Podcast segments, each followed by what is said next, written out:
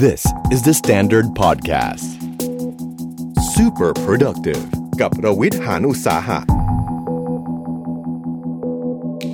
สวัสดีครับ ยินดีต้อนรับเข้าสู่ Super Productive Podcast นะครับ ซีรีส์พิเศษของเราฝ่าวิกฤตโควิด -19 นะฮะ เราจะเอาเทคนิคแล้วก็แนวคิดต่างๆ ที่ทำให้คุณ productive มากขึ้นในช่วงที่เรามีวิกฤตโควิด -19 อยู่นะครับ คุณอยู่กับประวิทยานุสาหะนะครับ แล้วก็ co-host ของผมวันนี้พิริยะ กุลการจนาชีวินนะครับผู้ก่อตั้ง Glow Story และ Curator TED Bangkok พี่สวัสดีครับ สวัสดีครับพี่ทับครันะฮะบช่วงนี้ก็ work from home นะฮะโอ้โหเป็นคำสุดฮิตตอนนี้เลยจำป็มากๆทุกคนต้องปรับตัวกันหมดจะบริษัทอ่าใหญ่เล็กแค่ไหนโรงเรียนใช่โรงเรียนก็ปรับหมดคุณครูครับต้องปรับหมดเนาะก็ล่าสุดก็เพิ่งมีประกาศออกมาปิดสถานที่ต่างๆเพิ่มเติมนะฮะก็จะทำให้แผนการ social distancing ของเราน่าจะ work มากขึ้นนะฮะเราก็ต้อง work from home กันด้วยแต่ ก็ต้องบอกเลยว่าหลายคนนี่เป็นครั้งแรกเลยนะ ของการ work from home อย่างจริงจังใช่แบบนี้นะฮะใช่ก็มีอะไรที่นึกไม่ถึงเหมือนกันต้องบอกอย่างนี้เนาะนะคคิดรับว่าเป็นเป็นโอกาสอันดีเหมือนกันนะครับ คืออมหลาย ๆ ที่พยายามจะทำ digital transformation พยายามจะปรับ work from home ให้เวลาทำงานเนี่ย flexible มากขึ้นอืมนี่คืออ้างไม่ได้แล้ว เลื่อนไม่ได้แล้ว เรียกว่ากันเป็น experiment ที่ใหญ่ที่สุดในโลกเลยก็ว่าได้นะฮะไม่ใช่เฉพาะที่ประเทศไทยนะครับ ก็เออจริง ๆ การ work from home เนี่ยก็มีแนวคิดเหมือนกัน เพราะว่ามันก็เป็นการเปลี่ยนสภาพแวดล้อมแบบ เยอะมากแล้วก็เหมือนกับต้องเริ่มกระบวนการในการวางแผนการทำงานใหม่หมดเลย นะครับแล้ววันนี้เราจะมาคุยกัน อันดับแรกขอเริ่มจากสิ่งสำคัญที่สุดเลยผมว่าก็คือเรื่องของ mindset เอา mindset ของฝั่งหัวหน้าทีมก่อนแล้วกันอืมนะครับ mindset ฝั่งหัวหน้าทีม อะไรเป็นสิ่งที่ควรมีไหมครับพี่ mindset เวลาจะ work from home พี่ว่าสิ่งที่เป็นหัวใจสำคัญในการไม่เห็นหน้าเห็นตากันเนาะมันคือ trust เลยครับอ่าถ้าเรารู้สึกว่าโหยต้องจับผิดลูกน้องฉันจะทำงานอยู่หรือเปล่าหรือมันแอบดู Netflix เนี่ยอันเนี้ยมันก็จะทำให้กระบวนการทั้งหมดมันออกแบบมาเพื่อจับผิดเนาะใช่เพราะฉะนั้นสิ่งที่สำคัญคือเราต้องเชื่อใจกันและกันนะว่าอีกฝั่งเนี่ยจะทำไปถึงเป้าหมายทำทาสงานเนี่ยให้สำเร็จแม้จะไม่ได้เห็นหน้ากันก็ตามอืมเห็นด้วยมากๆครับ ซึ่งถ้าเกิดว่าเราจะจับผิดอะนะกระบวนการการที่เราเรียกว่าวัดผลนะมันก็คือการวัดผลแบบจับผิดอะซึ่งทุกคนจะทำงานแบบอึดอัดมากนะงั้นการวัดผลเนี่ยจึงต้องถูกดีไซน์มาด้วย mindset ที่จะไม่จับผิดก่อนนะ ต้องเป็นการวัดผลจริง ๆ ก็คือโอเค เพื่อที่จะงานมันจะทำได้ดีขึ้นอ่าถูกต้องมากขึ้นส่งต่อให้คนอื่นได้เร็วขึ้นอะไรแบบนี้นะครับ อันนั้นผมว่าอันแรก part ของคนที่ทำงานเองก็ต้องมี trust เหมือนกันเนาะอืมอ่าก็ต้องมี trust เหมือนกัน trust อันแรกก็คือ trust ในตัวเอง ว่าฉันจะมีวินัยซึ่งอันนี้ยากสำคัญนะซึ่งท้าทายมากอ่าสำคัญสำคัญ แต่ดีครับนี่ก็เป็นโอกาสในการฝึกนะอืมเออนี่ก็เป็นโอกาสในการฝึก แล้วก็ trust อันที่สองก็คือว่าเราต้อง trust ในเอ่อของบางอย่างที่เราไม่เคยทำว่ามันก็อาจจะ work เหมือนกัน คนหลายคนเนี่ยไม่เคยประชุมแบบ conference call แบบจริงๆจังๆเลยด้วยซ้ำนะหมายถึงว่าทุกครั้งที่ประชุมก็คือเจอหน้ากันอะไรอย่างเงี้ยนะฮะแต่เนี่ยโอเคเราต้องปรับ mindset ว่าเออต่อไปเนี้ยมันก็ต้องแบบนี้แหละอืมนะฮะก็ต้องแบบนี้นะครับ อ่านั่นเป็น mindset อ่า มีอีกอันหนึ่งที่พี่ขอเสริมแล้วกันครับครับ เนื่องจากพี่เองโกลก็ทำ work from home มาสักพักใหญ่ ๆ แล้ว หรือว่าเวลาประชุมเทสกับเมืองนอกหรือกับทีมหลายๆครั้งก็ต้อง work from home เหมือนกันก็ต้องคุยแบบรีโมทเหมือนกันนะนี่มี mindset อันหนึ่งที่รู้สึกว่าจำเป็นมากคือ work from home เนี่ยไม่ใช่ holiday เออใช่ใช่ใช่ใช่โอ้ไม่ได้แปลว่าไม่ใช่ holiday หยุดอยู่บ้านดู Netflix เป็นเดือนๆนะใช่มันคือการทำงานให้สำเร็จลุล่วงนี่แหละ นั่นแปลว่าสำหรับพี่เนี่ยยากกว่ายากกว่าต้องมีเพราะ discipline ไม่มากกว่าไม่มีใครคุมเลยใช่เราเราเราไปดู Netflix เมื่อไหร่ก็ได้ ซึ่งซึ่งซึ่งเป็นเรื่องที่ต้องควบคุมตัวเอง อันนี้เป็นเรื่องของการพัฒนาวินัยด้วยเนาะเพื่อการ work from work ก็เราคิดว่าเราควรจะมีเอ่อการปรับโหมดกันนิดหนึ่งนะครับข้อที่หนึ่งอะพี่ขอเสนอข้อที่หนึ่งก่อนแล้วกันนะครับข้อที่หนึ่งเนี่ยคือควรทำตัวเหมือนไปทำงาน ในที่นี้ก็คืออาบน้ำแต่งตัว อะไรอย่างเงี้ยเนาะให้แบบเหมือนกับพร้อมอะเข้าสู่โหมดทำงาน อาจจะไม่ต้องแต่งตัวจัดเต็มเหมือนออกมาข้างนอกก็ได้ แต่ว่าอย่างน้อยที่สุดเนี่ยไม่ควรอยู่ในชุดนอนอะอืมแปรงฟันสักนิดนึงอะไรอย่างเงี้ยนะจริงครับ แล้วก็ควรจะมีพื้นที่ที่จัดไว้สำหรับการทำงาน โดยเฉพาะ มันไม่ใช่ส่วนเล็กใหญ่ไม่สำคัญสำคัญว่าพอเรานั่งเก้าอี้ตัวเนี้ยนี่คือทำงาน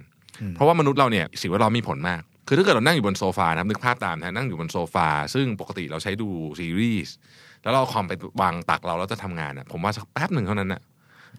เดี๋ยวคุณเปิดดูซีรีส์แน่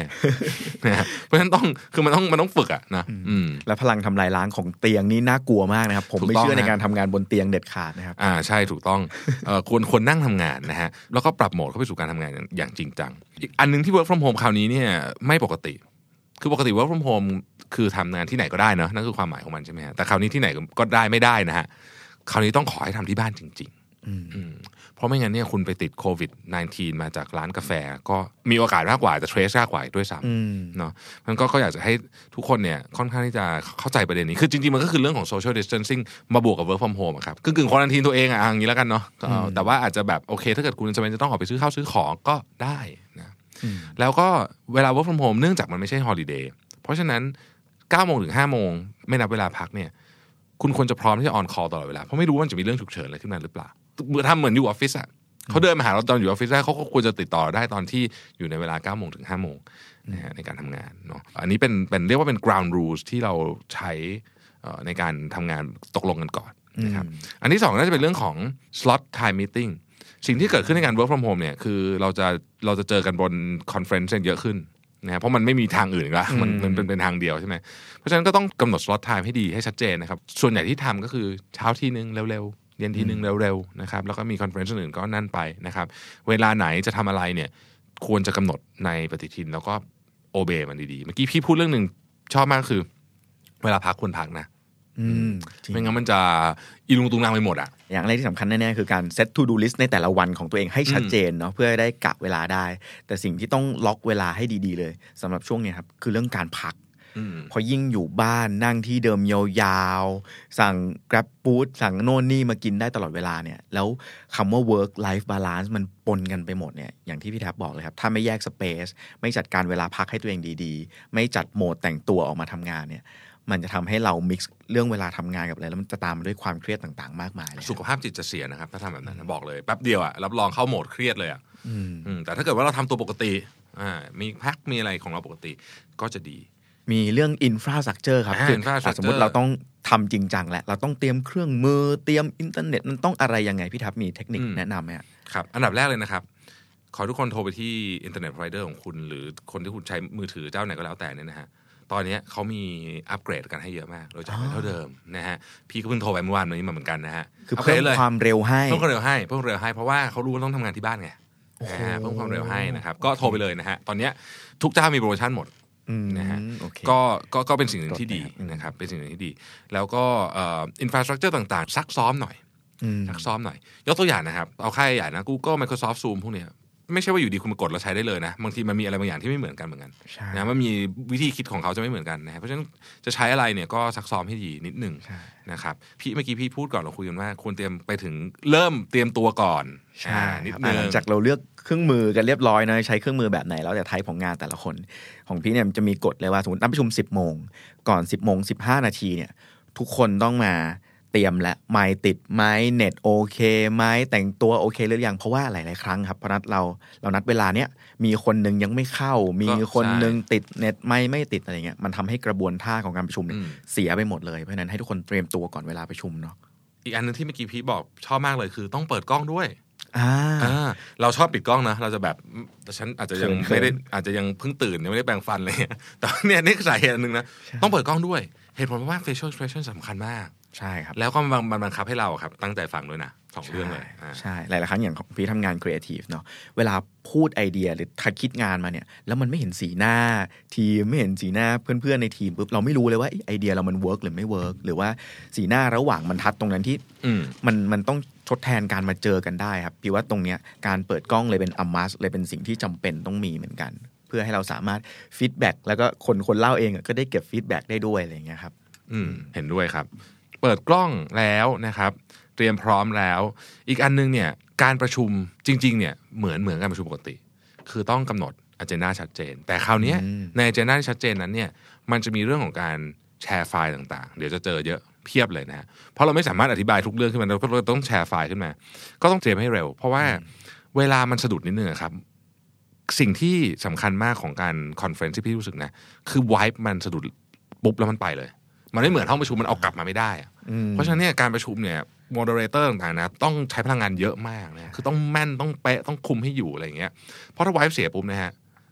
สมมติว่ามันอินเทอร์เน็ตมันช้าไปสมมตินะแค่เนี้ยอืมกลับมามันจะแบบมันจะไม่ได้ไวฟ์เดิมแล้วอะอืม จริงซึ่งมันเป็นเรื่องที่ควรจะต้องระมัดระวังมากในการประชุมพี่ว่าการประชุมแบบ conference call เนี่ยถือว่าเป็นการวัดฝีมือคนรันมิ팅เลยนะมากๆ เราไม่ได้เป็นแค่ manager เลยเป็นคนที่จด minute note แล้วตอนนี้เราต้องเป็น facilitator แล้วอย่างแท้จจะริงออกแบบ agenda ยังไงเอาพุทต้องมีอะไร จะสร้าง engagement ให้แต่ละคนในทีมยังไง เรียกว่าเป็นสนามประลองฝีมือให้ทุกคนได้ up skill เรื่องนี้กันจำอเป็ย่านงมากมากอย่างมากเลยนะๆอคย่ารับงอันหนึ่งที่ที่ค่อนข้างสำคัญเลยครับพี่ว่าคือการออกแบบ agenda พี่จะมีเอ่อ format อันหนึ่งที่ที่ใช้บ่อยๆ เวลาจะคิด agenda หนึ่งครับของพี่เป็น 7P framework ครับ มันจะมี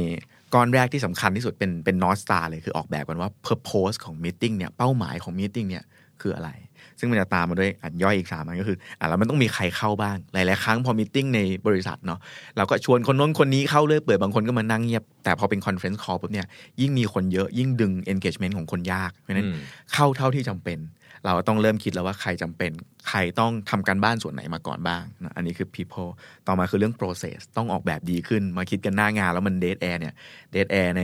ใน conference call นี้น่ากลัวมากเนาะและสุดท้ายอีกอันหนึ่งก็คือ product ครับ อยากได้ output อยากได้ product อะไรออกจาก meeting นี้แล้วก็จะมีอีกสามอันล่างที่เอาไว้ต้องระวังเนาะอันแรกคือ prep สิ่งที่ต้องเตรียมตัวก่อน มันต้องส่งเอกสารอะไรก่อนบ้าง ต้องส่งไฟล์อะไรให้กันดูก่อนบ้าง มีการบ้านอะไรที่ใครต้องดูก่อนบ้าง ซึ่งก็ต้องดีลิเกตดีๆอีกเหมือนกัน เพราะมันไม่เจอหน้า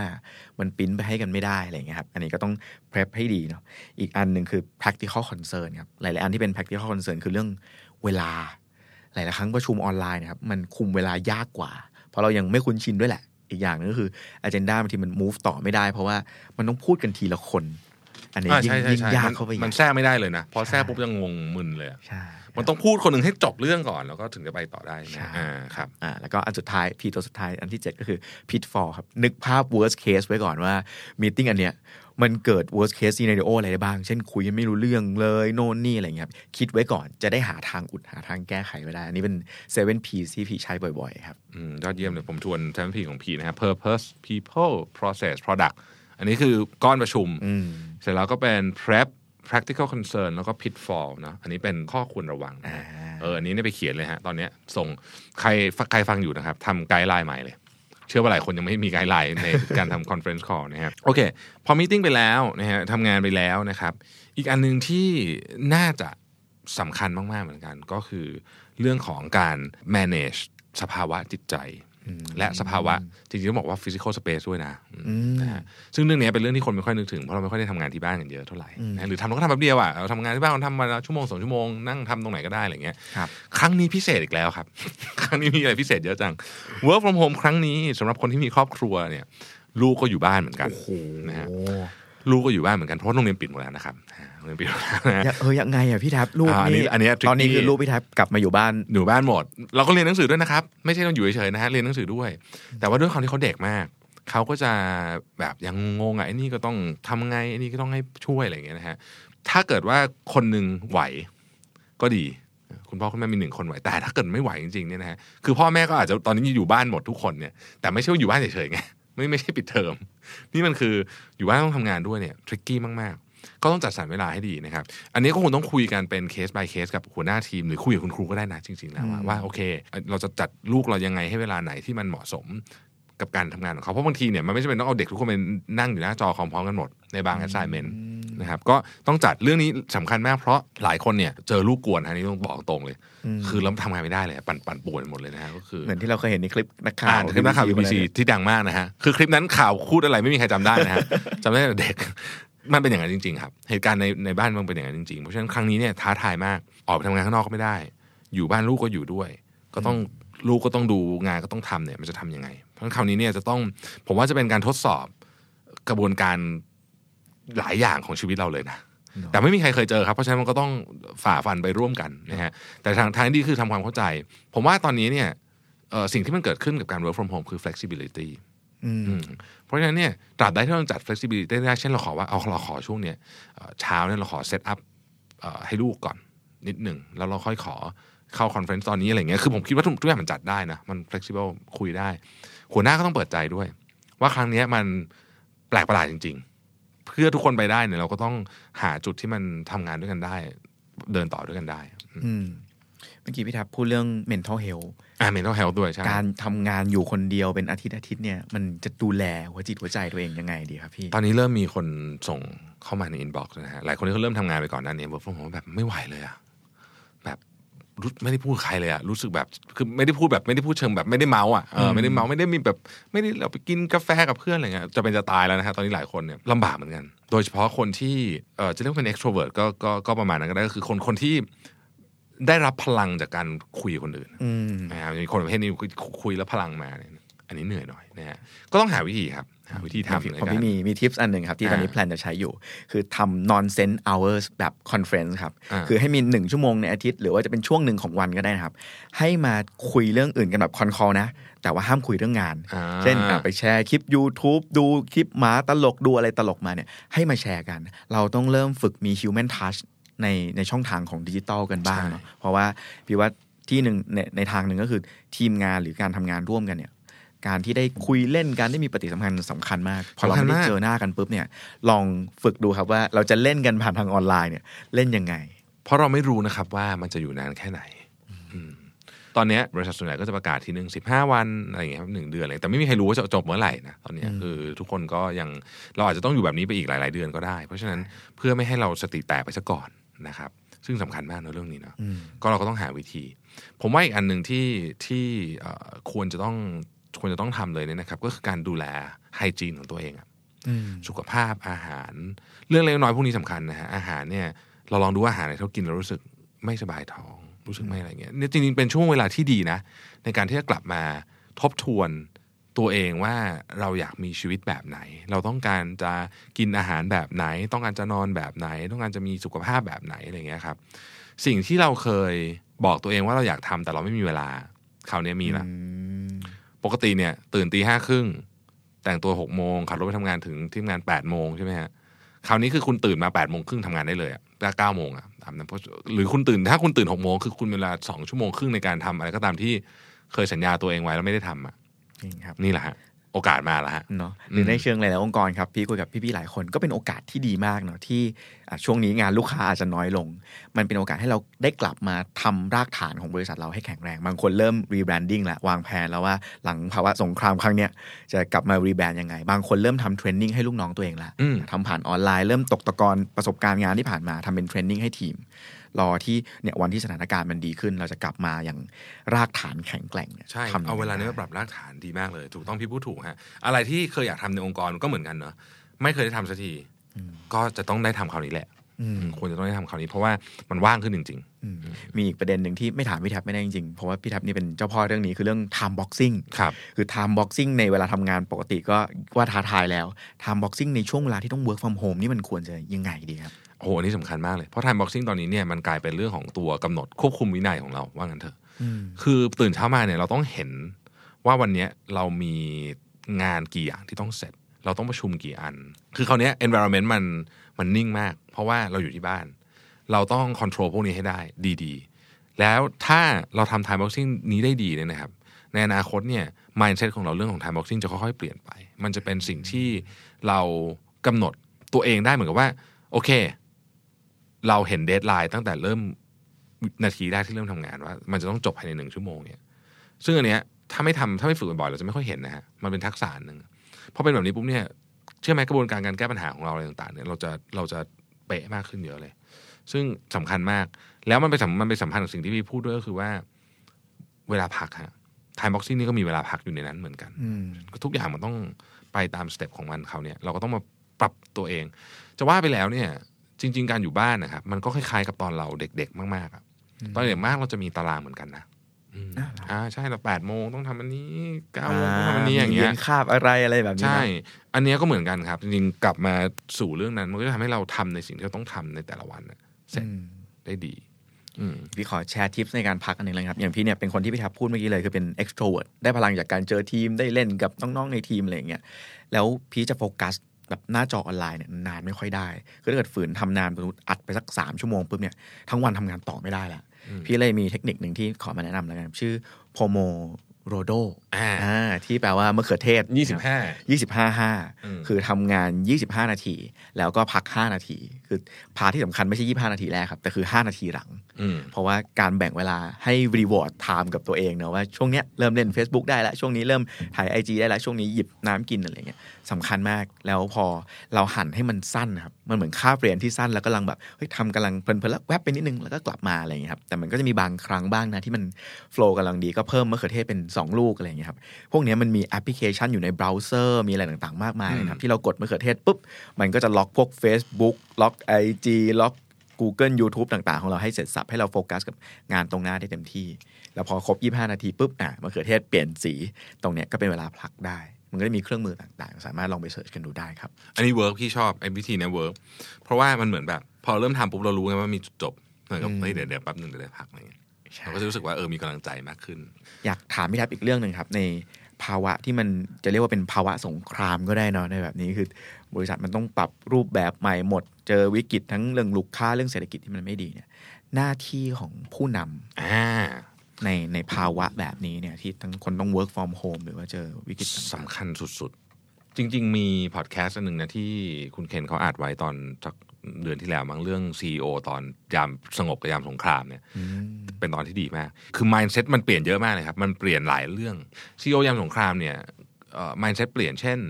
จากที่คุยเรื่องกำไร เราจะต้องคุยเรื่อง survival จากที่เราคุยกันเรื่องว่าในอดีตที่ผ่านมาเนี่ย มันจะมี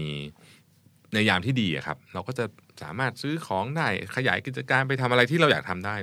แต่ตอนนี้มันทำไม่ได้ มันต้อง reverse กลับอืมประเด็นหนึ่งที่ น่าสนใจมากแล้วผมอยากจะพูดฝากสำหรับเอิ่มบริษัทในเมืองไทยด้วยเนี่ยนะฮะก็คือว่าเวลาตัดค่าใช้จ่ายเนี่ย สิ่งที่ง่ายที่สุดอะคือเอาคนออก แต่ครั้งเนี้ยอยากให้ถ้าไหวนะฮะอยากให้เป็นทางเลือกสุดท้าย เหตุผลผมมีเหตุผลด้วยนะคือถ้าเกิดว่าคุณเนี่ยผู้บริหารนะครับลดเงินเดือนตัวเองสักสมมตินะฮะสามสิบห้าสิบเปอร์เซ็นต์เนี่ยถามว่าลำบากไหมลำบากอยู่แล้วล่ะ ไม่มีใครไม่ลำบากหรอกไม่มีใครอยากลดเงินเดือนตัวเองหรอกแต่ลำบากน้อยกว่าน้องๆเยอะ แต่ถ้าเกิดคุณยอมทำและการกระทำครั้งนี้มันช่วยคุณผ่านวิกฤตครั้งนี้ไปได้เนี่ยนะครับ ตอนกลับมาฮะลูกน้องนี่จะเรียกว่าไปไหนไปกันเลยนะ คือสู้กันแบบสุดใจเลยนะ แล้วนั่นคือทีมเราต้องการนะครับ นี่อาจจะเป็นโอกาสในการแสดงสภาวะผู้นำที่ดีที่สุดที่มีทางมอบอะไรมอบให้ได้อีกแล้วนอกจากยามสงครามนี่แหละอืม เนาะสำคัญมากๆนะฮะเพราะตอนนี้เนี่ยจะทำอะไรเนี่ยขอให้คิดให้ดีว่า อย่าคิดถึงวันนี้อย่างเดียว คิดถึงอนาคตตอนวิกฤตมันหายไปด้วย เพราะเมื่อวิกฤตมันหายไปครับ คุณจะได้ทีมหรือลูกค้าก็ตามเนี่ยนะฮะลูกค้าตอนเนี้ยทุกคนลำบากหมด แต่ถ้าเกิดอะไรที่ยอมได้ช่วยเขาได้ ช่วยเขาตอนนี้ วันที่กลับมากันหมดเนี่ยเขานึกถึงคุณคนแรก มันธรรมดาฮะมนุษย์มันก็อยู่ได้ด้วย relationship relationship ไม่ใช่การใช้เส้นใช้สายอะไร แต่มันคือเนี่ยแหละฮะมันคือการใช้ใจซื้อใจอีกคนหนึ่งนะ ผมว่าสำคัญมากนะการร่วมทุกข์ร่วมสุขและอีกสิ่งเออหนึ่งที่ผมว่าสำคัญมากๆคือ ในช่วงเนี้ยมันมีเรื่องที่ต้องกลับมาสื่อสารกันเยอะมากใช่เรื่องที่เป็นเรื่องใหม่ ๆ การทำงานที่ต้องปรับเยอะมาก คนที่สื่อสารนะครับบางทีสำคัญกว่าเมสเซจที่สื่อสารเองนะอย่างเรื่องโปรโตคอลในการปรับการอัปเดตข่าวว่าตอนนี้สถานการณ์เราเป็นยังไงลูกค้าเป็นยังไงเนี่ยผมว่าถ้าดีที่สุดเนี่ยซีอลงมาสื่อสารถูกเต้องฮะตอนนี้ CEO ต้องทำหน้าที่เป็นโฆษกของบริษัทด้วยเอ่อ ไม่ควรให้คนอื่นทำเลยนะ ไม่ว่าจะเป็นบริษัทใหญ่บริษัทเล็กนะครับ เพราะว่าได้แมสเซจอย่างที่พีพูดครับ ผู้พูดสำคัญมากๆ แล้วแล้วจริงๆ CEO ก็ต้องรู้เรื่องพวกนี้อยู่แล้วด้วยนะ ทุกวัน CEO ต้องเห็นภาพรวมบริษัทว่า เออวันเนี้ยสถานการณ์เปลี่ยนเพราะสถานการณ์มันเปลี่ยนทุกวันเลยนะฮะตอนเนี้ยคือมันเป็นยามสงครามอะนี่ไม่ใช่ยามปกติ ยามปกติคุณพูดกับลูกน้องทุกวันก็อาจจะไม่มีใครฟังเหมือนกันนะจริงๆเยอะไป แต่ว่ายามเนี้ยทุกคนอยากฟัง ทุกคนอยากรู้ว่า direction ฉันจะไปยังไง ชีวิตฉันจะไปเอาไงต่อ สิ่งที่คนกลัวที่สุดคือความไม่แน่นอนนะครับอืม ความเลวร้ายเนี่ยต่อให้เราสถานการณ์มันเลวร้ายเนี่ยแต่ถ้าเรารู้ เราจะค่อยๆคคิดออกว่าเราจะแก้ปัญหายังไง ปัญหาทุกอย่างบนโลกใบนี้เนี่ย มันค่อยๆแก้ได้อืมอืมแต่สิ่งที่เรากลัวที่สุดคือเราไม่รู้ไงอันนี้จะเป็นความอื่นที่สุดเลยนะเพราะฉะนั้นการสื่อสารในยามนี้เนี่ย ผมคิดว่าอย่างน้อยที่สุดวันละหนึ่งครั้งซีอต้องท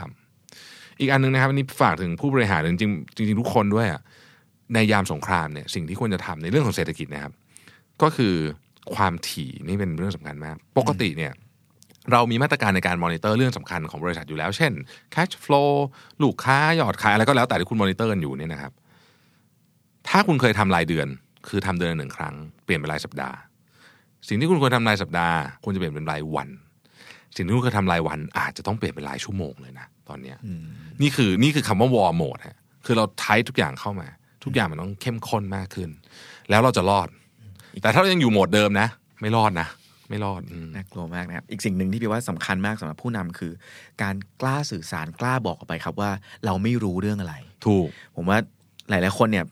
มันก็งงกันหมดเนาะหลาย ๆ ธุรกิจไม่เคยเจอเหตุการณ์แบบนี้มาก่อนอะไรเงี้ยครับหลาย ๆ ครั้งเราเราไม่กล้าที่จะเปิดเผยความอ่อนแอ หรือว่าความไม่รู้ให้กับลูกน้องในทีม หรือว่าเพื่อน ๆ ในทีมเนาะการกล้าบอกว่าเฮ้ยเรื่องเนี้ยยังหาคำตอบไม่ได้แต่ กำลังพยายามอยู่นะกำลังหาคำตอบอยู่นะกำลังหาทางออกนะอย่างน้อยเขาทุกคนรู้หมดแล้วครับว่ามีปัญหา แต่เขาไม่รู้ว่ามีใครพยายามแก้ปัญหา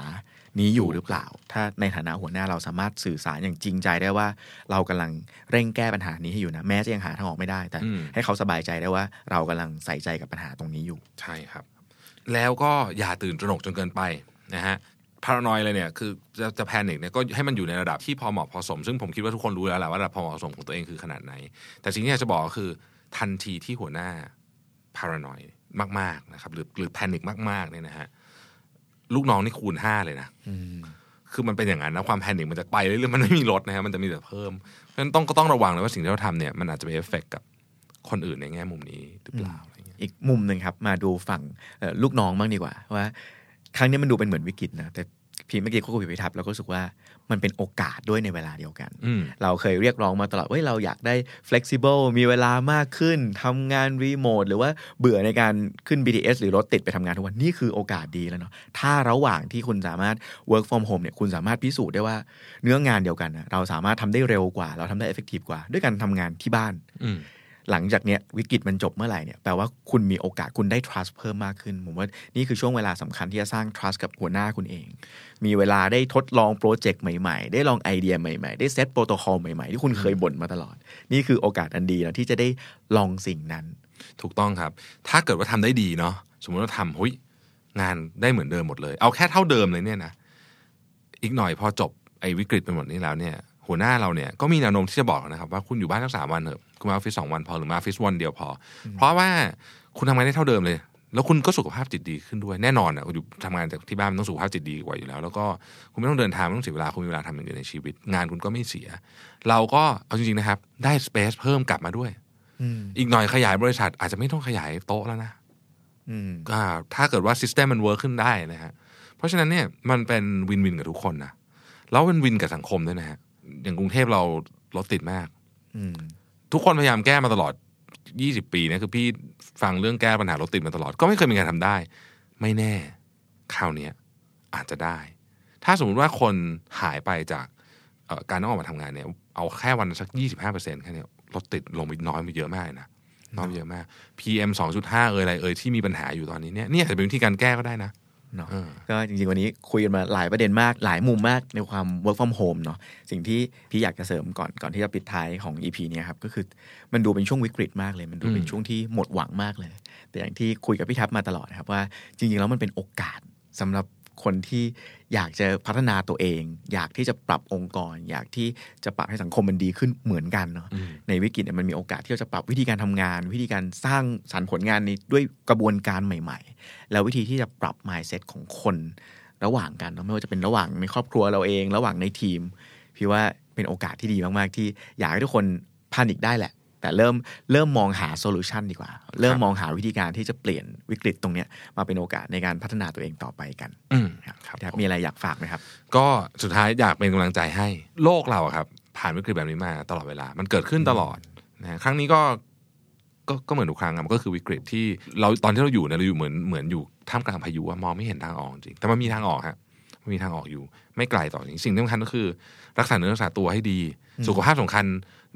อาจจะสำคัญกว่านะในเคสนี้เพราะว่า เพราะว่าอันนี้เป็นวิกฤตทางสุขภาพ ซึ่งเรารักษาเนื้อรักษาตัวให้ดีพยายาม